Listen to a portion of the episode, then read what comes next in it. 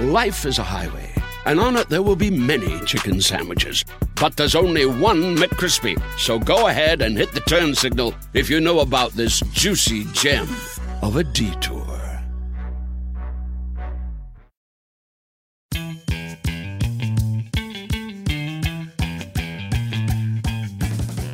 Hi, welcome to Relationship Doctor. I'm Dr. Stephen Snyder, and today we're going to be discussing love languages. If you've ever looked online for help with a couple's problem, chances are you've come across the idea of love languages, made popular by marriage expert Gary Chapman in his book, The Five Love Languages. The basic idea is that people are different from each other when it comes to what makes them feel loved. So the things that signify love to you may not mean much to your partner. Chapman writes No matter how hard you try to express love in English, if your spouse understands only Chinese, you'll never understand how to love each other.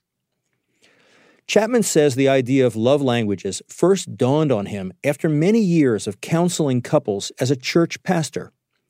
At some point, he decided to go back and review his notes from these counseling sessions to try to understand the different ways people express love. In the end, he came up with five basic ways. Chapman called the first love language words of affirmation, expressing out loud how you feel about the other person and telling them what you appreciate about them. Chapman writes that this is his own love language, as it is for lots of people. When he first got married, he naturally assumed that words of affirmation would make his wife feel loved too. But no matter how much he expressed himself in words to her, she didn't seem to respond. It turns out Chapman's wife was someone whose natural love language was what he called acts of service. That's the second love language. Just telling her all the ways he loved her might be nice, but she didn't really feel loved unless he vacuumed the house which for her was more romantic than a dozen long stemmed roses. On the other hand, roses might be ideal for someone whose native love language is in a third category, which Chapman calls receiving gifts. That kind of person may not feel truly loved unless you give them something valuable. That might sound expensive. But remember, not all gifts have to come from the store. The key thing is that the other person has something to hold in their hand that reminds them you love them. Then there's a fourth category quality time. People in this category don't feel loved unless you spend time giving them your full attention. Chapman describes the case of a couple where for 30 years the husband cooked dinner for his wife every night and then did all the cleanup by himself, but she never felt loved.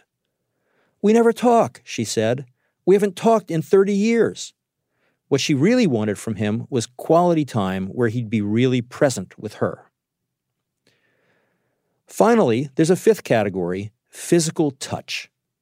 These people express love primarily through their bodies.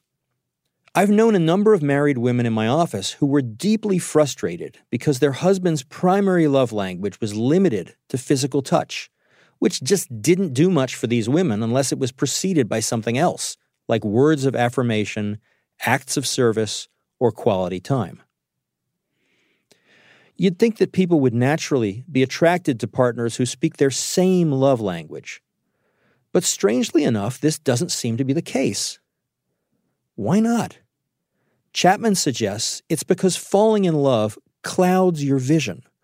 So, unfortunately, you don't really get to find out your partner's love language until you're already in a relationship. If you're like many people, you may not know right off the bat what your own love language is. According to Chapman, there are three good ways to find out. Number one, ask yourself what causes you the most misery in your relationship. As Chapman writes, the opposite of what hurts you most is probably your love language. Number two, think about the things you find yourself asking for again and again. If something's important enough for you to keep mentioning it year after year, chances are it's in your love language. Number three, how do you express love? What do you most like to give? Most of us naturally feel the urge to give the things we'd most like to get. It's officially grilling season at the Home Depot. So don't miss Memorial Day savings on grills happening now so you can celebrate with a backyard barbecue for the whole block.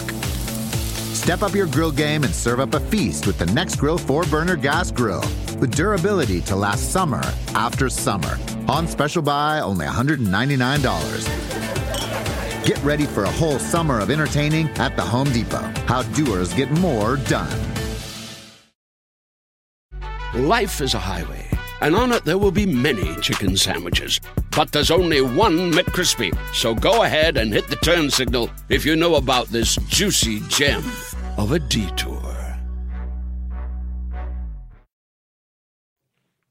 There's genuine value in finding out what your partner cares about.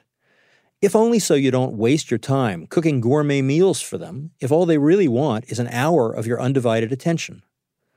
But what if the things your spouse needs to feel loved are things you don't really like to do? According to Chapman, you should just do them anyway.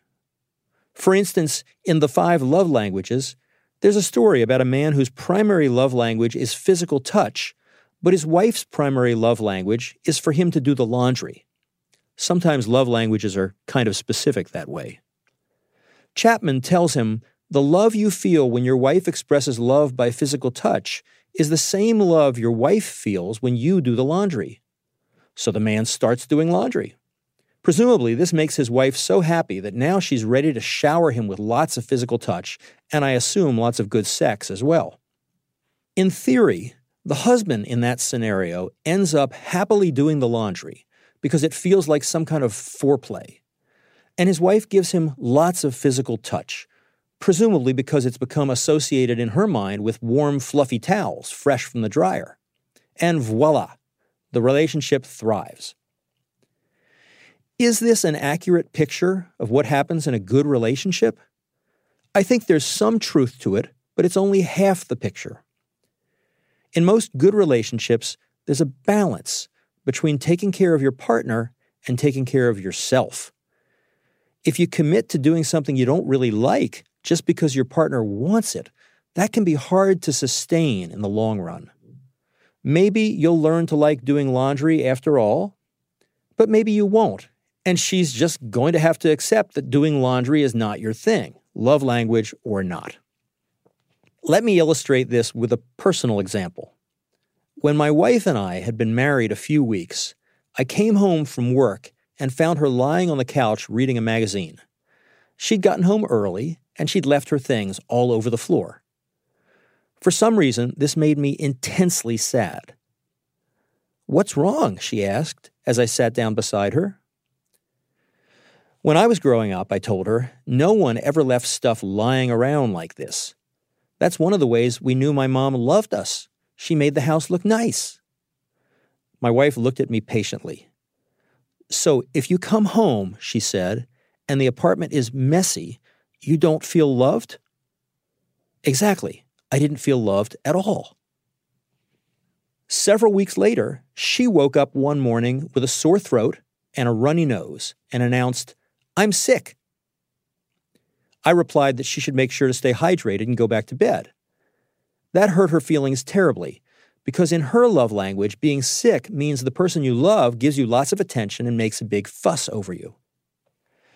Now, according to the five love languages, my wife should have resolved to pick up more around the apartment, and I should have committed to making more of a fuss over her when she's sick. But we were both much too stubborn for that. So instead, we ended up stumbling onto what I think is ultimately a better solution, which is to realize you can't always get what you want, so you'd better get over it if you want to be happy. We've now been married for almost 30 years I'm still not the most sympathetic person in the world when she has a cold. And when I come home, sometimes things are still a mess. Does that make me feel less loved? Absolutely. But hey, it's an imperfect world. Here's the bottom line you can't go on forever in a relationship looking for your partner to make you happy. Eventually, you have to learn to validate yourself. If your partner manages to make you feel loved at least some of the time by speaking your love language, that's wonderful. But don't expect them to do it all the time. That's just not realistic. Sometimes, when you feel a yearning for the sound of your own love language, you just have to speak it to yourself. This is Stephen Snyder, the Relationship Doctor. If you have relationship questions, email them to me at relationshipdoctor at quickanddirtytips.com. This show is part of the Quick and Dirty Tips podcast network, and you can find a full transcript at quickanddirtytips.com. That's all. Thanks for listening. Please note that all content here is for informational purposes only. This content does not replace the professional judgment of your own mental health provider. Please consult a licensed mental health professional for all individual questions and issues.